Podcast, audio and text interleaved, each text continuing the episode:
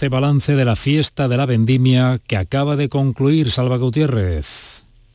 Sí, el balance según el Ayuntamiento no puede ser más positivo. Unas 12.000 personas han participado en las distintas actividades, 3.000 personas siguieron en directo el acto de la pisa de la uva, se ha completado el aforo en todas las actividades y en cuanto a la asistencia, del 13 al 18 de este mes ha habido una ocupación hotelera del 72%. El 60% de los asistentes se enmarca dentro del turismo nacional, mayoritariamente gente de Madrid y de nuestra comunidad de Andalucía, después Castilla, León y Valencia, y el 34% del turismo exterior estuvo protagonizado por turistas llegados de Francia, Alemania y Reino Unido. Y en el día después de la SAIL GP, la competición de catamaranes en Cádiz, ya se trabaja para que la ciudad se convierta en sede permanente de este acontecimiento internacional. Ha dejado 20 millones de euros. Cádiz, Mónica de Ramón. Unos 70.000 espectadores en la capital gaditana han abarrotado bares y restaurantes y completado hoteles. Cádiz ha sido este fin de semana escaparate internacional. La Junta calcula que más de 250 millones de personas han visto la competición en todo el mundo. El presidente del Patronato Provincial de Turismo, José María Román, en declaraciones a Canal Sur Radio ha destacado que acontecimientos como este alargan el verano y permiten mantener muchos empleos en la provincia. Y un apunte más referido a esta casa. Partido Popular, PSOE y Vox han alcanzado un acuerdo para la renovación del Consejo de Administración de la RTVA y del Consejo Audiovisual de Andalucía, con una distribución de los puestos proporcional al resultado de las elecciones autonómicas, según el comunicado que acaban de difundir. Miramos los termómetros: 26 en Huelva, 25 Sevilla, Córdoba y Málaga, 22 en Jaén y Granada, 23 en Cádiz, 24 en Almería. Andalucía, 1 de la tarde... y 5 minutos. Servicios informativos de Canal Sur Radio. Más noticias en una hora. Y también en Radio Andalucía Información y canalsur.es. Donde quieras, cuando quieras, con quien quieras. Quédate en Canal Sur Radio, la radio de Andalucía. Frutos Secos Reyes. Tus frutos secos de siempre te ofrece los deportes. La jugada de Canal Sur Radio, Sevilla. Con Manolo Martín.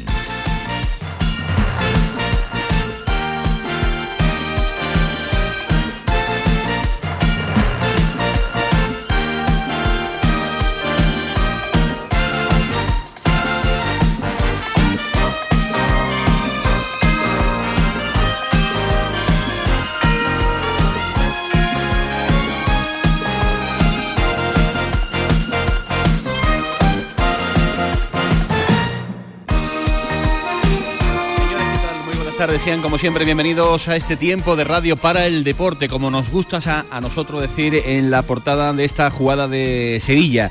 Aquí les hablamos desde el restaurante Burro Canaglia, hoy desde Tomares.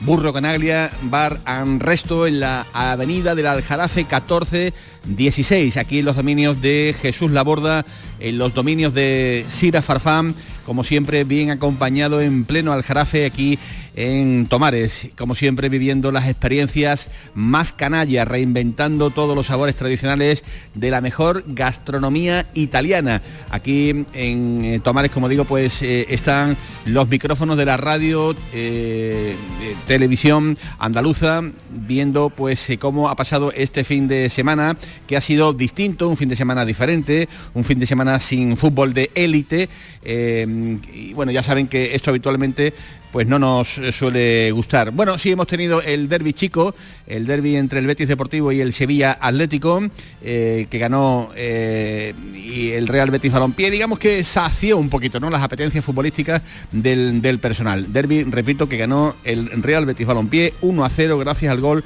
de falta directa marcada por Juan Cruz, donde los de Alejandro Acejo pues dieron una floja imagen en el derbi, esa es la verdad. Como flojos también nos quedamos todos este fin de semana con los 3 eventos que teníamos marcado en la agenda que ya le contábamos la pasada semana. Golpe duro con el rugby, porque tanto las chicas del Corteva como los del Ciencia pues acabaron perdiendo sus partidos. Se esfumó, por tanto, el sueño del Ciencias de Rugby, que perdió la final de Copa 27-26 ante El Salvador en el Estadio de la Cartuja con aproximadamente unos 11.000 sevillanos que se dieron cita en las gradas del Estadio de la Cartuja. Las Cocos, como digo, pues también cayeron en la final de la Supercopa y el CoSur Betis pues cayó en su primer envite, hombre, como era casi de esperar, estaba casi escrito, ¿verdad? Ante el que ayer se proclamó campeón de la Copa, el Real Madrid, que anoche venció 89-83 al Fútbol Club Barcelona en una emocionante final de esta Supercopa celebrada en Sevilla, con un Sergio Llull clave en la remontada final del conjunto del Real Madrid. Así es que toca olvidar cuanto antes el fin de semana y centrarnos ya en lo que se nos viene encima, porque vienen curvas, señores, vienen curvas, y de las interesantes a partir ya casi que de esta misma tarde, porque las maquinarias de los equipos sevillanos empiezan ya a trabajar con vistas a el fin de semana, que ya lo saben, el Sevilla va a recibir el sábado a las 6:30 de la tarde en el Sánchez Pizjuán, nada más y nada menos que el Atlético de Madrid de Diego Pablo Simeone, y el Betis va a viajar hacia Balaídos, hacia Vigo, para enfrentarse allí al equipo del Chacho Coudet. Hombre, también hemos tenido este fin de semana los internacionales, ¿no?, que han estado con sus diferentes selecciones. Por ejemplo, Dolberg ha marcado con la selección de Dinamarca, ha puesto punto y final a 7 meses de sequía sin marcar un solo tanto el sevillista, por tanto estará feliz. Hemos visto el debut de Borja Iglesias con la selección española, que no fue a lo mejor el debut soñado con esa derrota de España. Veremos qué pasa mañana en ese encuentro de la selección de Portugal, donde se supone, ¿no?, que de nuevo volverá a tener minutos el centro delantero del conjunto del Real Betis Balompié. Y como digo, con la mirada puesta ya en el fin de semana, con ese partido del Sevilla ante el Atlético de Madrid y del Betis ante el Celta en el Estadio de Balaídos. Así es que sin más dilación presentamos ya a nuestros invitados aquí desde el restaurante Burro Canaglia en Tomares, en la avenida del Aljarafe 1416. Aquí, como siempre, dando el pistoletazo a las tertulias de todos los lunes en la jugada de Sevilla. Hola, Enrique García, ¿qué tal? Buenas tardes y bienvenido. Buenas tardes, Manolo, bien hallado. ¿Has aburrido mucho el fin de semana, querido? Hombre, desde luego no me levantó el aburrimiento a la selección española. Hombre, yo siempre la veo con interés. Es cierto que se ha creado una especie de distanciamiento entre los aficionados de la selección. Ya no hay ese interés que había por el equipo representativo, en teoría, de todos los españoles aficionados al fútbol, ¿no? Como dice un vecino mío, cada vez hay menos gente de España, ¿no? Hay menos gente de España, pero yo sí lo sigo con interés porque, hombre, no es que yo sea así muy patriótico, que digamos. En el buen sentido sí, pero en esas cosas pues no. Pero sí tengo interés, me gusta que España gane, ¿no? Y claro, sencillamente pues me aburrió el fútbol de la selección española. Un fútbol que carecía de mordiente, que prácticamente sin crear ocasiones de peligro y que en ningún momento dominó el partido. Tuvo mucha más posesión que Suiza, pero en ningún momento se mostró claramente superior a la selección helvética, que acabó finalmente llevándose el partido, ¿no? Uh-huh. O sea que por ahí, nada. Y por lo demás, hombre, pues pendiente. Expectante, ¿no? Los béticos siguen disfrutando cada día que se levantan, porque miran la tabla, miran al equipo, miran a la entidad y solo encuentran motivo de satisfacción. Y el sevillismo está convaleciente porque, bueno, pues no ha habido nuevas heridas, porque no ha habido competición, pero no hay tampoco ninguna seguridad ni confianza en lo que pueda traer este fin de semana, que en muchos sentidos puede ser determinante. Hola, Tomás Fures, ¿qué tal? Buenas tardes y bienvenido. Buenas tardes, Manolo Martín. Conociéndote un poquito, para superar este síndrome futbolístico, te imagino viendo el sábado el partido de España para ver qué tal Borja Iglesias, y ya para poner el colofón, ayer te fuiste a la Ciudad Deportiva para ver el derbi chico entre el Betis y el Sevilla, ¿no? Ninguno de los dos partidos fueron una maravilla ya. Con el de España casi me duermo, porque la verdad es que es un fútbol muy... A mí es que me gusta esta selección española. Es verdad que hay mucha calidad, pero muy poca profundidad, muy pocos remates. Y después, bueno, el tema defensivo es muy preocupante. Es decir, te hacen los dos goles de córner, fueron el segundo sobre todo, que te dice, Dios mío de mi alma, a un equipo profesional. El portero era un auténtico flan. Yo no sé qué le pasa, si tienen una maldición los porteros de la selección española, pero cada vez que lleva un portero a la selección, Unai Simón fue un auténtico flan. Y te gana una selección menor como Suiza, y ahora te la tienes que jugar contra Portugal en Braga, ¿no? Yo sinceramente no le doy mucha importancia a esta competición, pero una vez que la estás jugando, pues debes intentar ganarla, ¿entiendes? Y con respecto al derbi chico, pues la pena de todo es que el Sevilla Atlético no compareció. O sea, allí había 11 futbolistas, otros en el banquillo, un entrenador, pero no compitieron todo el partido. Espero que no sea siempre así, esperando el fallo del rival. Y sobre todo cuando en la segunda parte se encuentra que le marca al Betis al filo del descanso un golazo Juan Cruz, como tú has dicho, de falta. Tiene el Betis otras ocasiones que no aprovecha en el primer tiempo para haber sentenciado.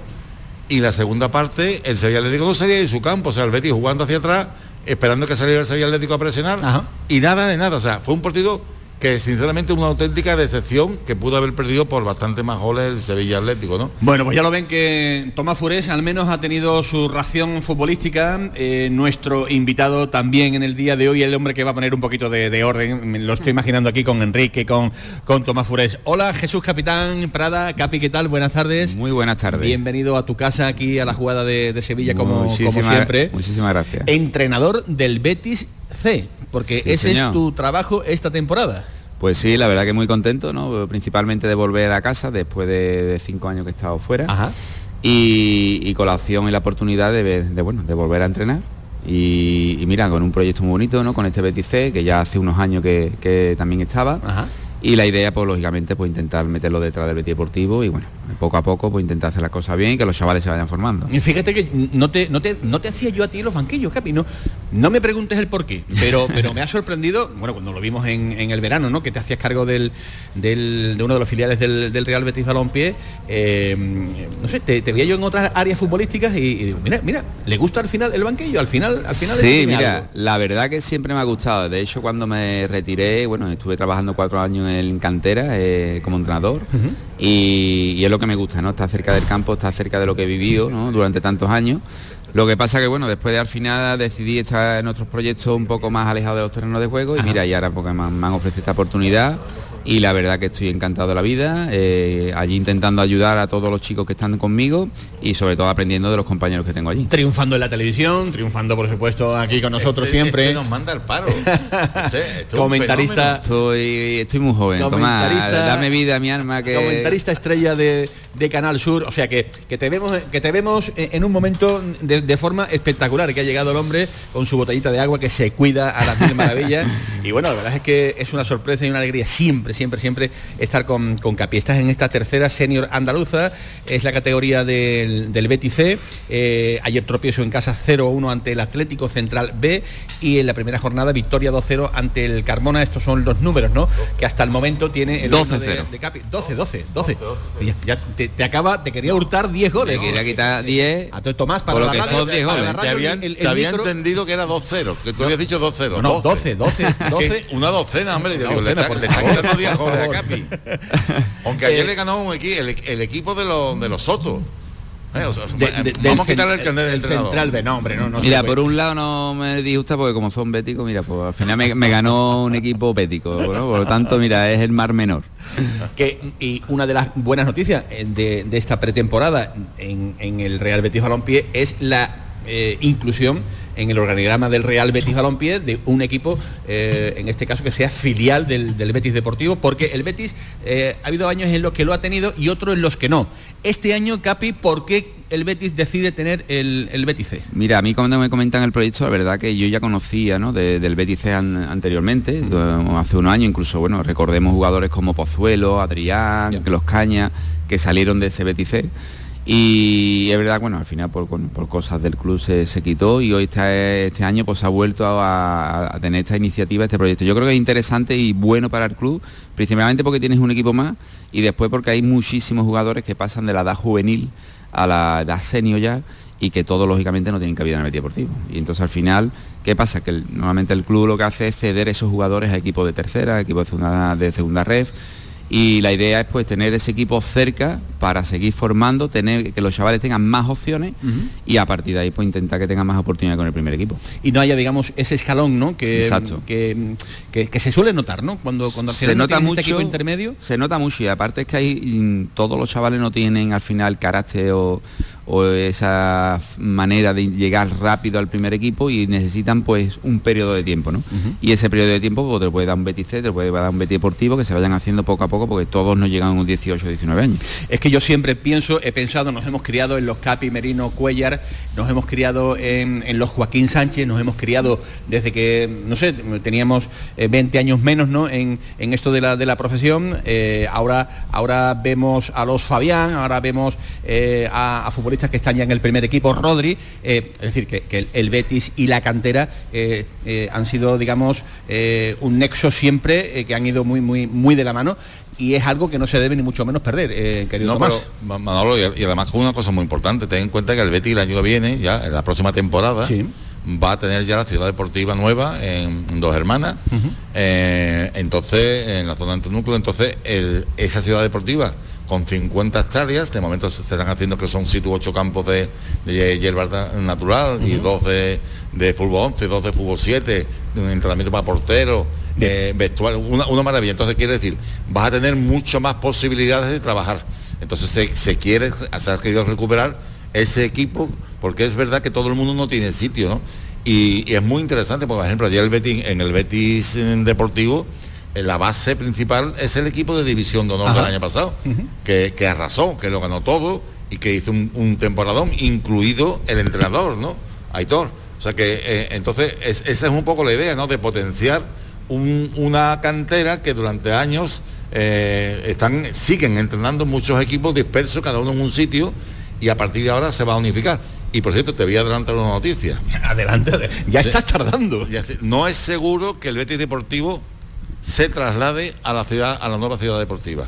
De cara a la próxima temporada, sí, siempre estamos hablando, sí, y de cara, claro, al inicio, claro, puesta en marcha de la nueva ciudad deportiva. Se piensa que se va a acabar sobre mayo, junio, va a estar la ciudad deportiva lista. Porque la idea inicial era que el Betis Deportivo fuese a Dos Hermanas. Sí, que los Bermejales se quedaran solamente para el primer equipo. Correcto. Pero ahora mismo están valorando dentro del club, dentro de los organigramas directivos y de técnicos, si es bueno tener al filial en el mismo escenario que el primer equipo, ajá, para que sea más fluida la comunicación, sí, o si se los llevan al Betis Deportivo junto con el resto de la cantera, bien, a unas instalaciones que van a ser mucho más modernas, más abiertas. En fin, eso es una cosa que veremos con el tiempo, porque digamos que todavía se está valorando la posibilidad de una cosa u otra. Eso es bueno, Capi. ¿Cómo lo ves? Así te voy a meter igual en un jardín que no te corresponde, sin problema. Pero como futbolista, como técnico, como hombre de fútbol, ¿cómo verías esta posibilidad?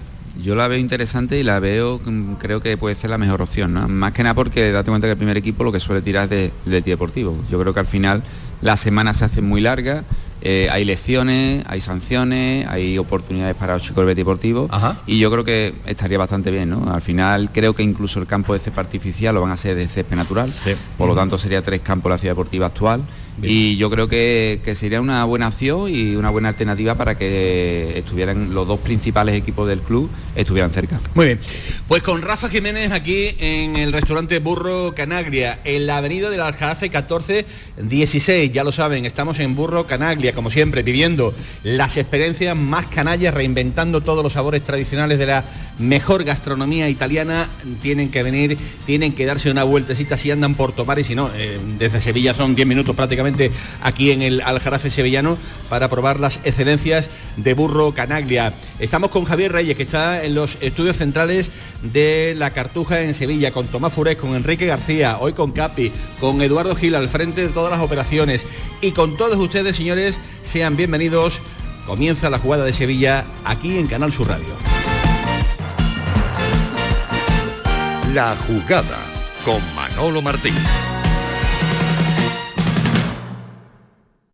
Frutos Secos Reyes, mucho más que pipas. Disfruta con nuestra deliciosa variedad de frutos secos, snacks y golosinas en los más de 35.000 puntos de venta que tenemos en Andalucía o en frutosecorreyes.es. Ah, y ahora con tu pedido a partir de 20 euros, te lo llevamos a casa gratis. Frutos Secos Reyes, tus frutos secos de siempre. Mano de Santo, limpia la ropa. Mano de Santo, limpia el salón. Mano de Santo, y en la cocina, en el coche, en el watercloak. Mano de Santo para el hotel. Mano de Santo para el taller. Mano de Santo te cuida. Mano de Santo te alegra la vida. Mano de Santo, ponte a bailar y no limpie tanto. Mano de Santo, ponte a bailar y no limpie tanto. Seguramente el mejor desengrasante del mundo. Pruébalo. Hola, estudiante. ¿Vienes a estudiar a Sevilla? Nido, la nueva residencia de estudiantes en el centro de la ciudad. Está justo al lado de las principales universidades. Habitaciones modernas y estudios. Azotea con piscina. Gimnasio, sala de juegos, servicio de comidas y mucho más. Desde 490 euros al mes, todo incluido. Reserva ya tu habitación en nidoliving.com. Frutos Secos Reyes, mucho más que pipas. Disfruta con nuestra deliciosa variedad de frutos secos, snacks y golosinas en los más de 35.000 puntos de venta que tenemos en Andalucía o en frutosecorreyes.es. Ah, y ahora con tu pedido a partir de 20 euros, te lo llevamos a casa gratis. Frutos Secos Reyes, tus frutos secos de siempre. En Canal Sur Radio, Por tu Salud, responde siempre a tus dudas. Este lunes os hablamos del centro de salud que tenemos todos más cerca de casa, la farmacia. Un establecimiento que planea cambios importantes para un futuro inmediato. Conocemos iniciativas y proyectos sociales que parten de estos profesionales también. Como siempre, contigo, en directo y con los mejores especialistas. Envíanos tus consultas desde ya en una nota de voz al 616 135 135. Por tu salud, desde las 6 de la tarde con Enrique Jesús Moreno. Más Andalucía, más Canal Sur Radio. La jugada con Manolo Martín.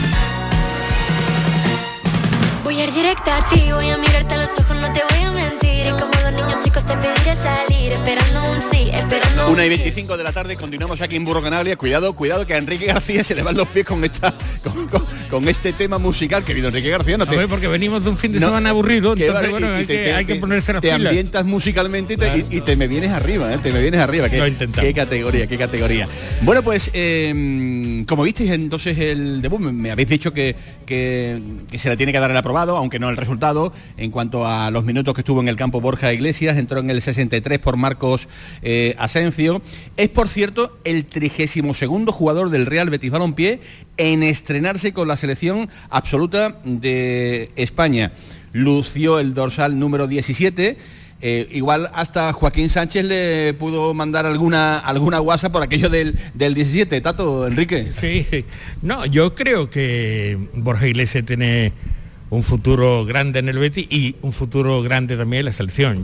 Yo sí, porque ahora mismo, de acuerdo que hay muchos supuestos candidatos para ese puesto, pero destacados, es decir, Morata es un jugador guadianesco que aparece, no aparece, clase no se le puede negar, pero su participación en la selección española ha tenido muchos oscuros también, muchos momentos brillantes. El de Villarreal, Gerard, tampoco ha triunfado especialmente.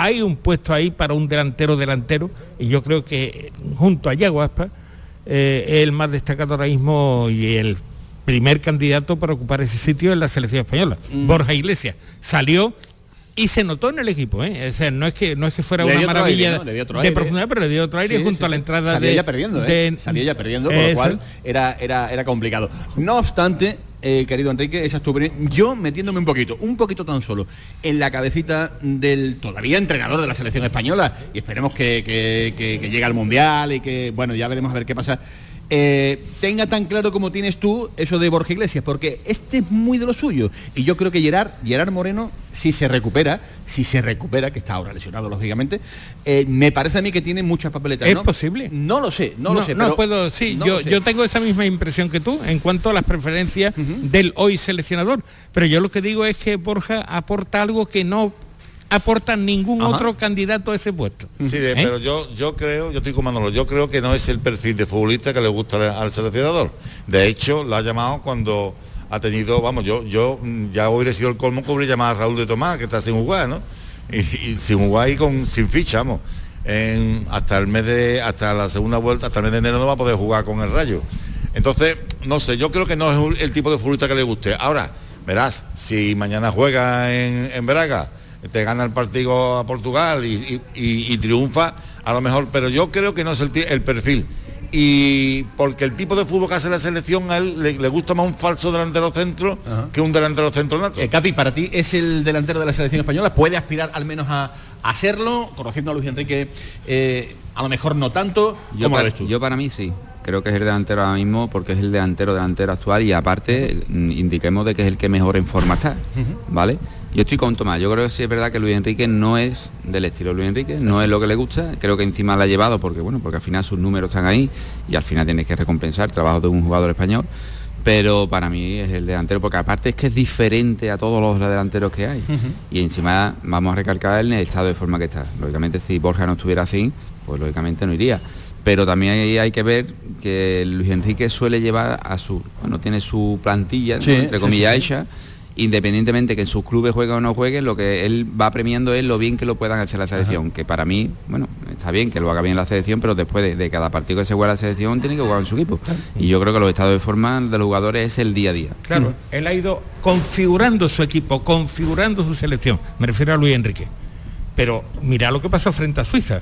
Salió con los jugadores que a él le gustan, pero tuvo que recurrir a Borja Iglesias. ¿Por qué? Porque en un momento dado, un seleccionador lo que quiere por encima de todo es ganar el partido.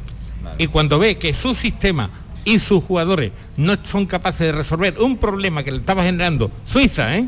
No estamos hablando de una selección que se salga ni mucho menos en el panorama internacional. Suiza, pues tiene que recurrir a otras alternativas. Y en esa otra alternativa, el primero es Borja Iglesias. Y si recurra a Borja Iglesias y Borja Iglesias, por ejemplo, le resuelve el partido de Portugal, pues ya veremos si Borja Iglesias no se convierte en el primer candidato también de Luis Enrique, porque insisto, por encima de todo, lo que se quiere es ganar los partidos. Dice Enrique García que Luis Enrique lo que quiere es que el futbolista marque goles. Y pienso yo, hola Eduardo Gil, jefe de deportes de Canal Sur Radio, ¿qué tal? Muy buenas tardes. Hola a todos, hola Manolo. Que lo que querrá Manuel Pellegrini es que el futbolista vuelva el martes cuanto antes, sano y salvo, que esa es la otra cara de la película. Claro, aquí está la teoría de Cepeda, que al Betis le interesa que vaya al Mundial y pues claro que sí, pero que eso tiene su margen de riesgo. Claro que sí, que el Betis tenga un mundialista con la selección española, pues evidentemente, pero con el tema de Luis Enrique, esto es como la Santísima Trinidad, como el Triángulo de las Bermudas, esto es un misterio, Capi. A Fabián Luis Enrique lo convoca y un día se equivoca Fabián. No sé si fue el partido ante Croacia. Llega el gol del equipo rival de España, no tapa en ese lado. No sé si es que Fabián miró mal a Luis Enrique, pero desde entonces se lo cepilló. Es un misterio sin resolver por qué hizo la criatura, qué hizo Fabián, para que no volviera a contar Luis Enrique. No hay ningún argumento técnico, por mucho que hablas con unos y con otros, ¿por qué no lleva un pedazo de centrocampista como Fabián? Bueno, pues, estas son las cosas de Luis Enrique, y los misterios de Luis Enrique, pues, a lo mejor le afectan a Borja Iglesias. No sé si le va a caer más o menos simpático, si va a cumplir a rajatabla lo que él quiere, a lo mejor no le gusta. Yo creo que tiene alguna opción, porque está muy en forma, tiene alguna opción de ir al Mundial como segundo, tercer delantero, porque más allá de Morata, Luis Enrique muere con Morata, va a haber Gerard Moreno, pero Ansu Fati ya, es que ya ha dicho Luis Enrique que tiene dudas. A Yago Aspas, otro misterio, ¿por qué no lleva al Zarra del fútbol español? Sí, pero, bueno, pues esa es la baza de Borja Iglesias, pues que sí, no vaya Aspas. Te quiero decir que yo no sé, pero si es que Luis Enrique es un misterio en sí mismo. Yo no sé si vaya o no vaya al Mundial, pero si va al Mundial va a tener, creo yo, un papel residual, porque, te repito, lo ha puesto porque no tenía más remedio, pero no es el perfil de futbolista. Y volviendo un poquito a lo que estáis diciendo, ¿al Betis le interesa o no le interesa que vaya al Mundial? Pues bueno, vamos a ver. A lo mejor al entrenador le puede preocupar en algún sentido, en otro el entrenador querrá un futbolista súper motivado. Es verdad que la carga de trabajo es mucha, que la carga de partido es mucho, el Betis tiene un calendario, como todos los equipos, muy exigente con el parón del Mundial, y si le carga más de partidos a Borja Iglesias, pues... Pero por otra parte, el Betis este verano tiene un problema muy gordo, que es que ha intentado equilibrar sus cuentas con un traspaso importante y no lo ha conseguido. Si tú pones, como diría nuestra amiga, en el candelabro, si tú pones en candelero, si tú pones a la vista de todo el mundo un futbolista como Borja Iglesias, que yo creo que es muy apetecible, un futbolista muy del estilo, por ejemplo, de la Premier League. En enero el Betis tendría a Borja Iglesias, a Petzela, a Guido, se revalorizaría su plantilla, quiero decir que, podría vender. A lo mejor de cara al día de mañana... Porque el Betis, a pesar de la ampliación de capital que va a hacer, de esos bonos corporativos que va a hacer, que ya explicaremos otro día, el Betis necesita algún traspaso para equilibrar sus cuentas. Bueno, pues me vais a perdonar porque tenemos un mínimo alto para la publicidad, tenemos un compromiso y volvemos en unos segundos aquí en el restaurante Burro Canaglia desde Tomares.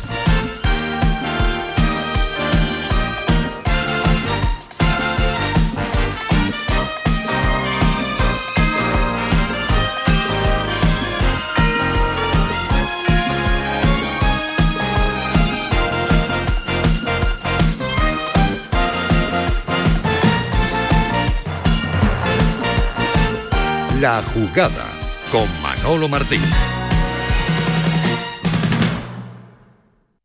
Atravesaremos mares y océanos para traer hasta aquí las especias de otros mundos. No será fácil, pero la aventura merecerá la pena.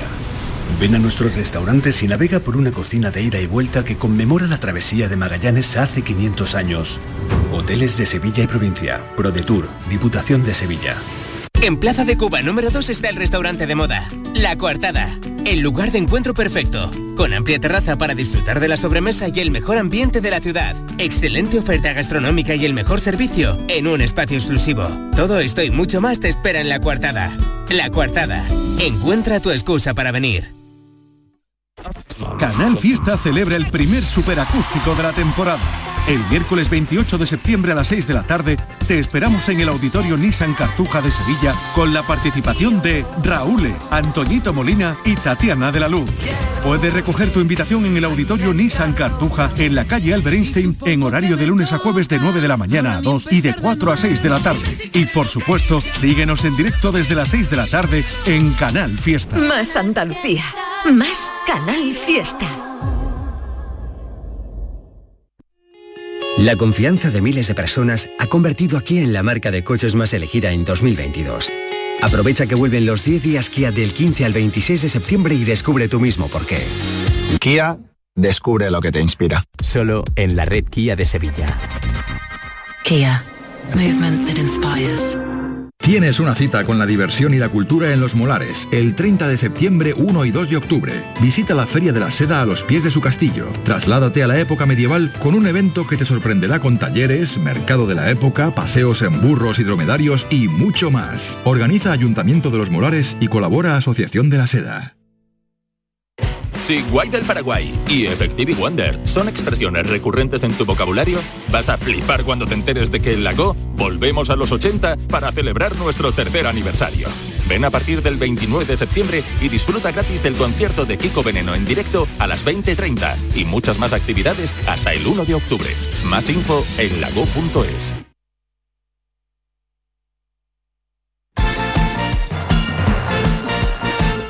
La jugada con Manolo Martín. Y si tengo que escoger, me quedo contigo. Y si yo vuelvo a San Juan, yo bailo contigo. Bueno, pues en este caso no hay que volver a San Juan, sí hay que volver a la sintonía de Canal Sur Radio, a la jugada de Sevilla. Aquí desde el restaurante Burro Canaglia en Tomares estamos metiéndole un poco el bisturí a lo que ha pasado el fin de semana, a lo que ha sido el debut de Borja Iglesias con la camiseta del Real Betis, con la camiseta de la selección española de fútbol, ese ratito que jugó y muchas cosas más, algunas otras cosas, Eduardo Gil, por si no se me ha entendido, por si no me he explicado con suficiente claridad. Explíquese, querido. Creo que Luis Enrique es caprichoso en sus decisiones, sí, como lo es con Enrique García. O sea, tendrá una magnífica relación con los representantes de Enrique García, que son Iván de la Peña y Puyol y demás. Bien. Pero en el fútbol español nadie entiende por qué vuelve a llevar a Enrique García. Y otra cosa, lo de Pau Torres, que quedaron señalados. Pero igual que pasó con Fabián, con Borja Iglesias es un misterio. Si le cae bien, si le cuadra, si le encaja, si tal, si como él dice, es obediente en cumplir lo que él dice. Lo mismo va al Mundial y tenemos un Betis con el Mundial, pero que es excesivamente caprichoso y nos estamos jugando muchas cosas. Capi, cerramos este capítulo. Sí, bueno, estoy un poquito como con Eduardo. Mira que no me disgusta como entrenador, a nivel técnico, táctico, etcétera. Creo que es un buen entrenador que incluso ha sacado jugadores muy jóvenes, sí, que están haciéndolo bien. Pero sí es verdad que es muy, muy caprichoso, dictador, no sé, quiere ser líder de, como decimos, ¿no? Del equipo y al final, pues muerto en el entierro. Exactamente, eso tiene sus cosas buenas y sus cosas malas. Yo creo que en el fondo es que todos los españoles que nos gusta el fútbol, en nuestro ADN, llevamos un poquito, una celulita de seleccionador, de entrenador. Uno les gusta, uno no les gusta, uno somos más partidarios del otro, el otro nos cae mejor, el otro nos cae peor. Eso yo creo que da igual que esté Enrique García. De todas formas, hacer debutar a 30 futbolistas tampoco lo veo yo demasiado claro. Es decir, yo creo que una selección hay que perfilarla un poquito más. Tiene que cambiar la pareja de centrales. Esta pareja de centrales no puede ser la que vaya al Mundial. Y Borja respondió, se le dio la oportunidad y creo que respondió lo suficiente como para, desde luego, si Luis Enrique pensaba más o menos en él, desde luego no perder sitio en sus posibilidades de ir al Mundial. Pues venga, ya veremos a ver qué pasa en el día de mañana con Borja, a ver si también le dan minutos en ese partido ante Portugal, en ese segundo de los partidos con el delantero del Real Betis Balompié. Señores, porque tenemos tiempo para pensar, tiempo para analizar. El equipo vuelve al trabajo en el día de hoy, ya con la cabeza puesta en el choque de Balaídos ante el Celta de Vigo, 15-18, pocos o casi muy pocos, Capi, podrán reprochar el arranque de temporada tan espectacular que ha tenido el Real Betis Balompié. ¿Es el mejor Betis de la historia? Eso ya habrá que verlo al final de temporada, ¿no? Yo creo que los objetivos se marcan siempre al final. Si es verdad que el comienzo ha sido exquisito, y aparte no exquisito, sino que venía ya con una exigencia, lógicamente, de la temporada pasada, donde se hizo un gran año, y al final, pues siempre, pues lógicamente se va pidiendo un poco más, y este año, pues lógicamente se iba a pedir un poco más. La respuesta del equipo en el comienzo, pues ha sido increíble, yo creo que ha sido increíble, ¿no? Sigue manteniendo su nivel de juego, sigue ganando partidos, incluso está ganando partidos no jugando tan bien, que eso al final es también de equipo grande. Y bueno, está marchando todo de maravilla. Esperemos que ahora hay que darle la continuidad necesaria, ¿no? Porque ahora que estabais hablando de los números de Luis Enrique, del número de futbolistas, fíjate, Tomás, tú que eres licenciado en números futbolísticos, los llevas como nadie, tranquilo que no te voy a preguntar hoy por ellos, ¿no? Pero hasta 26 futbolistas ha utilizado Pellegrini en este arranque de temporada. O sea que las rotaciones, y lo someto a la consideración de todos ustedes, me da la sensación que van a marcar, que han marcado de hecho el inicio de esta temporada, y va a marcar un poco el inicio de lo que va a producirse después de este parón. Fíjense el dato, han jugado todos con los minutos que estuvo Martín Montoya en el último partido ante el Girona, han jugado todos menos Dani Martín y Camarasa. O sea, es que deja el argumento bien a las claras. Correcto. Y además está lesionado. Deja bien a las claras cuál es el sentir de lo que va a ser la línea del Real Betis Balompié en esta temporada, que es mover, sí, buscando el mejor de los resultados. Sí, pero con coeficiente, Manolo. Es decir, yo entiendo que sí que hay que rotar, pero los buenos tienen que jugar siempre, salvo que apunten a cansancio o apunten a peligro de lesión. Con peligro, los mejores suelen jugar. Pero sí, yo no estoy diciendo que Pellegrini no esté haciendo, pero yo lo que digo es que cuando se dice hay que rotar así, sin ton ni son, no, la rotación tiene que ser equilibrada. Yo cuando hablaba de lo de Luis Enrique hablaba de jugadores que han debutado, ya. No que hayan rotado, ¿eh? Pero yo creo que el gran éxito del año pasado de Pellegrini, que él está intentando calcar, bueno, si veis la pretemporada, ha hecho exactamente la misma pretemporada, los mismos tipos de partidos ante el mismo tipo de rivales que el año pasado, a ver si le sale igual, ¿no? Pero ¿qué ocurre? Que es verdad que hay futbolistas, por ejemplo, que son imprescindibles, Fekir, Canales, pero por ejemplo Canales en los últimos partidos se le ha notado que ha tenido que jugar más por las lesiones, por ejemplo, de Fekir. Se le ha notado que ha jugado más minutos de lo que quizás él ya aguanta. A William Carvalho se le ha notado el día de Girona, por ejemplo, Canales y William Carvalho estaban notando el exceso de minutos.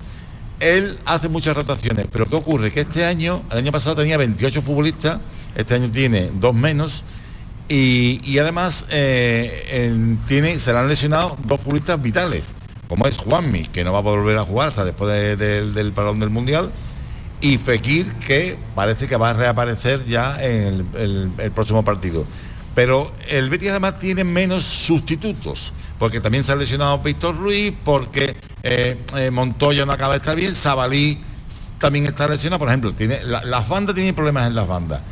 Lo está resolviendo, por ejemplo, dándole minutos a Rodri, que es un futbolista en el que él confía mucho, que el año pasado tuvo al principio mucho protagonismo, después menos, y ahora a él le quiere dar protagonismo. Pero es verdad que tiene menos donde elegir. O sea, este año va a haber menos rotaciones, porque él, por ejemplo, si os acordáis, él confía mucho en el grupo. Y quiere el éxito es que todo el mundo esté saltando en la palma de la mano. cuando el Betis iba a jugar el partido de Copa, partido único en Anoeta, después de en San Sebastián, después de haber eliminado Sevilla, venían Guido y Pesela de la selección argentina, y todo el mundo decía, tienen que llegar, aunque lleguen en la noche antes, tienen que jugar. Los mandó para casa. Ganó el Betis 0-4, creo recordar, en San Sebastián. Es decir, él le da muchísima importancia a que todo el mundo se siente importante. Lo que pasa es que este año tiene una plantilla más corta, es decir, las circunstancias económicas han hecho que no se puedan, por ejemplo, en la Europa League nada más hay 23 fichas, porque tampoco se cumplía con el tema de cantera, ¿no? Entonces, eso se está notando. Yo creo que el míster lo gestiona, el tema ese lo está gestionando muy bien, ¿no? Desde la temporada pasada, incluso con las rotaciones que se hizo el año pasado.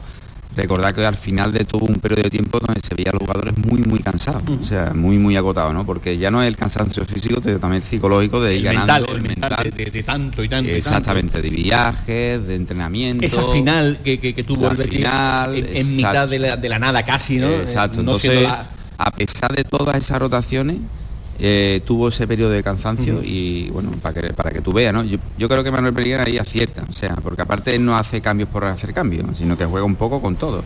El día del otro día, cuando metió a Martín Montoya, que venía de tantos meses, sí, tuvo la osadía de meter a un chico que lleva tiempo sin para jugar, que vaya cogiendo ritmo, a pesar de que el chaval, pues lógicamente no estaba bien, pero le das un minuto, va cogiendo su confianza, va cogiendo su rutina, porque sabe que el día de mañana le va a hacer falta y va a tener que tenerlo, ¿no? Que nadie entienda en mi comentario una crítica a la labor de Manuel Pellegrini en ese sentido, que yo creo, y coincido contigo, Capi, que es la acertada. Yo lo que digo es mi opinión de que al hablar de las rotaciones, los buenos no pueden tener el mismo peso que los regulares. Es decir, que miramos al fútbol internacional y las grandes figuras juegan siempre salvo causa mayor, sí, pero... y eso yo creo que hay que aplicarlo en todos los equipos.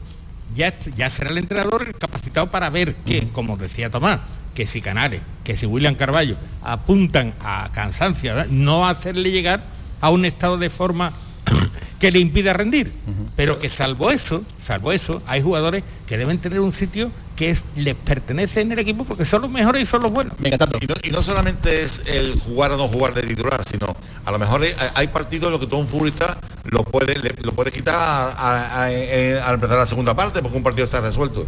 Yo, por ejemplo, y las comparaciones son odiosas, pero hay que hacerlas, yo creo que uno de los problemas graves que tuvo el año pasado el Sevilla de Lopetegui es que los futbolistas en básicos para él nunca descansaban. O sea, Diego Carlos, Koundé, Fernando, ¿qué pasa? Que después vienen las lesiones y en la segunda vuelta el equipo no daba para más. Y se le notaba, ¿entiendes? Entonces yo... Pues eso sí que notando ahora, fíjate tú, sí. Por eso te digo que es verdad que yo creo que está bien rotar, pero es verdad que, vamos a ver, todos los entrenadores tienen dos o tres... Mira, si ellos tuvieran 20 años, Fekir, Canales... Guido jugaban siempre, Julián Carballo, lo que pasa es que no tienen 20 años. Hasta el momento se está demostrando que en ese manejo el señor Pellegrini se mete en su laboratorio con cosillas y están resolviendo la papeleta hasta el momento de una manera fenomenal. De todas formas, que Guido sea quien más minutos tiene actualmente con 586, pues prácticamente no es noticia porque juega bien. Físicamente no se le nota y por tanto está en el casi 90% de todos los partidos. De todas formas, por cerrar el paréntesis que ha abierto Tomás con respecto al Sevilla, no encuentro yo en eso el problema de las lesiones del Sevilla, que para mí sigue siendo un misterio. Bueno, y después, Capi, nos metemos ya directamente en el octubre, no rojo, pero sí en el octubre bético, ¿no? Con 9 partidos de Liga y Europa League. Una reválida, podríamos llamar, bastante seria, ¿no? La que tiene el Betis ahora por delante en este mes de competición. Sí, la verdad que es un mes cargadito, aparte exigente. Son 3 partidos en casa, ante la Roma, el Almería y el Atlético de Madrid, 6 fuera del Benito Villamarín, Celta, Roma, Valladolid, Cádiz, Ludogorets en Bulgaria y la Real Sociedad. Son los 9 partidos que va a tener que disputar el Betis en este cargadísimo. ¿Lo ves como una reválida? ¿Lo ves como el mes en el que el Betis debería de asentar todo lo bueno que ha sembrado hasta el momento? Bueno, sí, puede ser, sí, es verdad que cada mes es diferente, ¿no? Y cada mes después vendrá el siguiente y también será exigente, después vendrá el otro. Sí es verdad que la carga de partido es excesiva, sí es verdad también que viene de ganarlo todo y al final eso, pues, mantener ese ritmo de victoria va a ser complicado y aparte, fíjate los rivales que me estás comentando. Pero bueno, el Betis lo que tiene que ir es centrarse eso, ir poco a poco, partido a partido, cada partido es un mundo, después vienen lesiones, sanciones y sobre todo los estados físicos de los jugadores, ¿no? Que es importante. De todas formas, los rivales también van a tener carga de partido, o sea, porque es que es el calendario el que resulta apretado.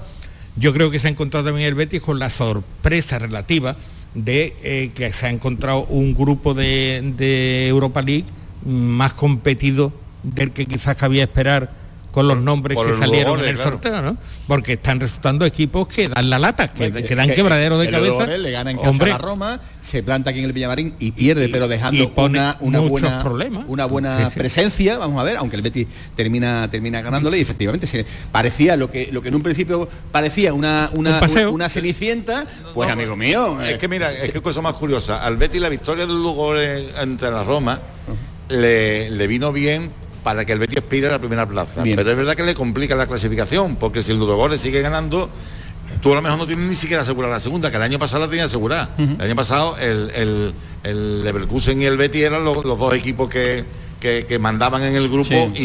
y el Betis se jugó la primera plaza con los alemanes. Pero este año es verdad que no te puedes equivocar. Es verdad, si tú le ganas a Roma por lo menos un partido y empatas otro, estás clasificado. Pero que es verdad que hay un tercero invitado que puede colarse en ese doble enfrentamiento. Eduardo Gil, ante la Roma, se puede más o menos atisbar, se puede dilucidar por dónde van a ir las cosas para este Betis en Europa, ¿no? Sí, yo creo que el Betis está capacitado para sacar algo de Roma, del equipo de Mourinho. Ya lo hizo el Ludogorets, que le ganó, y podría perfectamente pasar como primero de grupo. Ahí esa sensación, ¿no? Que alguna vez lo ha comentado Tomás Fures, que el vestuario tiene ganas de liarla en Europa, ¿no? De llamar la atención, ¿no? Ya han ganado la Copa, y ¿por qué no llegar a la final de la UEFA Europa League? De todas maneras, yo no sé si es políticamente correcto decir, el Betis está que vuela, está que se sale, ha perdido un partido y lo ha hecho en el Bernabéu. ¿Qué le podemos decir a Pellegrini? Pero sí que es verdad que en los últimos partidos ha tenido que tirar de oficio.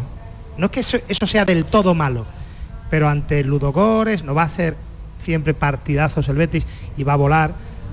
Pero en los últimos partidos ha tenido que sufrir. Ha tenido que tirar de oficio, y eso a ti te dice, bueno, es que el Betis tiene un tope. Es que el Betis tiene un tope. No, aparte ¿podrás aguantar este ritmo? Y es la dinámica, lo comentaba antes, que el Betis incluso ahora jugando mal gana partido. Que anteriormente esos partidos al Betis se trompicaban anteriormente hace unos cuantos años, y no veas, y era, sí. Vamos, bueno, era un clásico volver de Europa, ¿verdad? Sí, volver de Europa, de los partidos europeos, y meter el petardo. ¿Te acuerdas? Getafe, sí, partidos ignominiosos, ¿no? Después de decir, bueno, y a mí me interesa salir a Europa, y cuando vuelva el castigo pues hasta eso está, digamos, equilibrando. Que eso es de equipo grande, o sea, que es que recordemos que los Madrid, los Barça, pues suelen ganar muchos partidos también así, ¿no? Pasándolo mal, pero ganan sus partidos, van sumando de 3 en 3, y al final eso es importante. ¿Ganar esta Europa League al Bético le pone? Pues claro, por supuesto. Yo creo que sería un pasito más, ¿no? Creo que fundamentalmente el primer objetivo tiene que ser mantener la línea de estos 2 últimos años, que es meterte arriba del todo y estar en puestos de Europa. Y después, lógicamente, mira, el año pasado se ganó la Copa del Rey, porque no este año, pues intentar, como dice Eduardo, ¿no? Llegar a una final y ganarla. Sería una cosa increíble, ¿no? La delgada línea que separa el éxito del fracaso. Yo creo que el Betis la rompió el año pasado echándole nariz al asunto. Vamos a por la Copa del Rey. Y detecto últimamente hay un germen, un algo en todas las declaraciones, que el vestuario dice, creemos que podemos ir a por más. Es que es importante, ¿no? Y aparte es que cada año que vaya pasando, que el Betis se vaya afianzando ahí arriba y que haya una continuidad al proyecto que se está teniendo, es importante. Y si después le sumas pues esos logros, como el del año pasado o como el que pueda tener este año, yo creo que lo que va a hacer es que va a ir creciendo y va a haber más confianza y se va a creer más en este proyecto, ¿no? Es que claro, es que con lo que cuesta la clasificación europea, luego hay que disfrutarla. Es decir, que no se trata solo de meterse en la competición europea, sino luego competirla con ilusión, con ganas. Y es lo que está haciendo el Betis, lo que ha hecho el Sevilla en otras temporadas. Y yo creo que el Betis va a superar la fase de grupo, sinceramente, y luego, bueno, luego vendrá un camino que puede ser muy, muy complicado en función de los cruces, de los equipos que bajan de la Champions, etcétera, etcétera. Pero de momento está ahí con ganas y con todas las ilusiones en alto. Eso, bueno, pues además, sólidamente. Le estamos metiendo un poquito ahí el bisturí, ¿no?, a las diferentes parcelas de este Betis en este arranque de temporada, el área de Pellegrini, esas rotaciones, los cambios, lo que se ha jugado, lo que viene ahora en este intensísimo mes de octubre, donde, bueno, pues ya hemos visto, ¿no?, que hay mucha tela por cortar, un poquito de futuro, ¿no?, porque el Betis no tiene derecho, claro que sí, claro que lo tiene, ¿no?, a soñar con empresas mayores. Pero después está también, Tomás, la parte económica, ¿no?, de la entidad, una parte sí, que también, pues evidentemente, es tan importante como la deportiva, porque si hay un desequilibrio muy importante y muy grande entre lo deportivo y lo económico, al final las cosas no suelen salir bien. Y en este apartado, Tomás, ya lo explicó perfectamente Ángel Aro, el presidente del Real Betis Balompié, hace un par de semanas, que el Betis tiene que seguir saneando sus cuentas, tiene que seguir dando pasitos para equilibrar unos números que hasta el momento, pues, no son los esperados. En este sentido, Tomás, el titular que se le puede dar al Betis, o al bético en este caso, ¿cuál es? El de que se están reestructurando las cosas en forma de ampliación de capital, de bonos sociales, de bonos corporativos, para intentar cuanto antes poner al Betis económicamente donde debe estar. Vamos a ver, el Betis ha vivido, como le ha pasado al Sevilla, 2 años por encima de sus posibilidades. ¿Por qué? Pues porque cuando tú ves que puedes conseguir algo, el Betis no ha querido malvender a sus futbolistas. Pero ¿qué pasa? Que las cuentas no cuadran. El Betis pensaba que al final de la temporada pasada iba a vender bien a 1 o 2 futbolistas.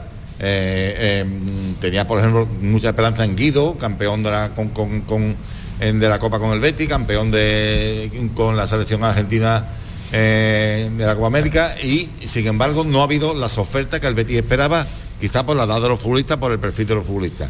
¿Qué ocurre? Que tú no puedes seguir así. Entonces, el Betis tiene que tener equilibrar sus cuentas, porque si no mueres de éxito. ¿Y qué tiene que hacer para eso? Bueno, pues indudablemente va a haber una ampliación de capital grande, ¿eh? El capital social del Betis ahora mismo son unos 7 millones, más otros 2 millones que andan por ahí de... Cuando dices grande, una ampliación de capital grande, ¿hasta dónde crees que podrían llegar las cosas? Exacto, pues, ¿15, 14? Ahí está, o sea, que se podían llegar a multiplicar, que el capital social del Betis estuviera por encima de los 20 millones. ¿Por qué? Porque eso te tiene que aprobar la Junta General Accionista del mes de diciembre. ¿Por qué? Porque tú tienes que darle a todos los accionistas actuales, tienes que darle la opción de al menos comprar las mismas que tienen. Seguramente van a salir el mismo precio que salieron en su día, a 120 euros la opción. Con eso, tú supones que se consiguen 15 millones, no es suficiente. Después viene el tema de los bonos corporativos, que vamos a ver qué cantidad se va a sacar para aportaciones de empresas, de particulares y otra serie de movimientos. Pero aún así, en el Betis saben que tienes prácticamente que vender sí o sí al final de esta temporada para... que tú puedas afrontar la reestructuración que el equipo necesita. Bueno, también va a tener el Betis 5 contratos, vamos a llamar, pero ahí está, de una clase media alta, para que nos entendamos, ¿no? Dicho de manera metafórica, que van a terminar contratos, y eso va a aliviar un poquito, esos 5 contratos, la masa salarial. Sí, Joaquín, Guardado y Bravo tienen contrato más alto, Víctor Ruiz y Camarasa tienen contrato más bajo, pero quiero decir que va a liberar, pero aún así el Betis, mira, vamos a ser claros, yo estoy convencido y no lo tengo confirmado, pero yo tengo muchos indicios de que Aguar lo tiene apalabrado con el Betis. Eso no quiere decir que no puede... Espérate, que vamos a tener que poner como en la tele, ¿no? El cartel, ¿cómo es? El exclusiva, ¿no? No es exclusiva. Yo estoy hablando, así como en su día dije que el Betis había fichado a Ruiz Silva, ¿sí? Y lo dije porque lo confirmé. En este caso no lo tengo confirmado, pero lo tengo casi confirmado. Es más, que Aguar la próxima temporada va a jugar en el Real Betis. El Betis tiene un precontrato con el Betis, que esos precontratos, como en su día lo tuvo Ruiz Silva, se pueden romper porque tiene unas cláusulas suspensivas por las dos partes. Claro. Él no está jugando ahora mismo, no lo ponen. Lo pusieron en un primer partido y lo han quitado. No juega en su equipo en Francia. ¿Por qué? Porque no ha querido renovar. Él ha rechazado ofertas importantes de Francia, de Inglaterra. Es más, a mí ayer me decían que ya tiene casa en Sevilla. Cuidado, que ha aparecido el del mercado inmobiliario, Capi, que ha aparecido. Que ya tiene casa en Sevilla, Ojo. A sus familiares dicen que invitados por Fekir se les ha visto ya en 2 partidos del Betis este año aquí en el Villamarín. A todo el mundo, a nadie se le escapa que Bellerín está loco por volver al Betis. Es decir, Bellerín quiere jugar en el Betis. Bellerín tiene su vida resuelta y aunque el Barcelona le ofrece mucho dinero, él ha firmado un año porque su ilusión es venir al Betis. Pero para que el Betis pueda traer a Guarda, a Bellerín y a otros que están buscando, si se retira Claudio Bravo, si se va Claudio Bravo, habrá que tener un portero. Tú tienes que buscar más recursos y vender futbolistas. Es decir, hay que vender futbolistas. Un auténtico volcán. Acaba de contar la última hora de Aguar. Acaba de contar cuál sería la ampliación de capital a la que estaría intentando llegar el Real Betis Balompié, doblegando la que tiene en estos momentos en torno a los 15 millones de euros, aunque eso son cifras que todavía no son oficiales. Tomás, está en un momento, querido Enrique, en un momento extraordinario. Sí, magnífico. Como analista, lo que pasa es que yo discrepo, tú me conoces, sí. Lo que voy a decir. Ahí está. De por encima de sus posibilidades, los equipos rubianos, no estoy de acuerdo. Está. Y hay otras fórmulas que no sea la venta de las estrellas. Capi, que nos vamos. Enrique, que nos vamos. Son aquí. Gracias por estar con nosotros. A ustedes siempre, un saludo. Hasta te he bautizado. Capi, gracias, Eduardo. Gracias a todos ustedes. Sí. Son las 2 de la tarde y continúan en la sintonía de Canal Sur Radio. La jugada con Manolo Martín. ¡Ya estamos abiertos! Automares, concesionario oficial Peugeot, Opel, Fiat, Abarth, Alfa Romeo y Jeep. Inaugura sus nuevas instalaciones en Avenida Su Eminencia número 26. Ven y descubre nuestra amplia gama de vehículos nuevos y usados y todos nuestros servicios de postventa. Recuerda, Automares en Avenida Su Eminencia 26. Tu concesionario oficial Peugeot, Opel, Fiat, Abarth, Alfa Romeo y Jeep. En Muebles Rey, el rey soy yo. Esta semana especial juveniles en Muebles Rey. 25% de descuento más financiación gratis en dormitorios juveniles, infantiles, zonas de estudio, teletrabajo, colchones. Y además compra ahora y empieza a pagar en 2023. Esta semana especial juveniles en Muebles Rey. Ah, y con transporte y montaje gratis. En Sevilla, Polígono El Manchón, Tomares, frente Hipercor, Aljarafe. Cariño, ¿te acuerdas de esa sombrilla tan chula que compramos para la playa? Pues se me ha olvidado traerla. En vacaciones, una revisión antes de salir no cuesta nada. Ven a nuestro taller autorizado Mercedes-Benz para hacer un chequeo de verano gratuito a tu Mercedes y disfruta de un verano sin sorpresas. Recuerda que puedes pedir tu cita online. Concesur y Fervial, tus talleres autorizados Mercedes-Benz en Sevilla. Este próximo martes os esperamos en el Auditorio Nissan Cartuja de Sevilla para disfrutar del show del Comandante Lara, en vivo y en directo. Con nueva sección, la colaboración de El Yuyu, el niño del ukelele, Abraham Sevilla y muchas sorpresas. El show del Comandante Lara se graba en el Nissan Cartuja de Sevilla los martes a las 6 de la tarde. Entrada gratuita hasta completar aforo. El show del Comandante Lara. Con la colaboración del Auditorio Nissan Cartuja.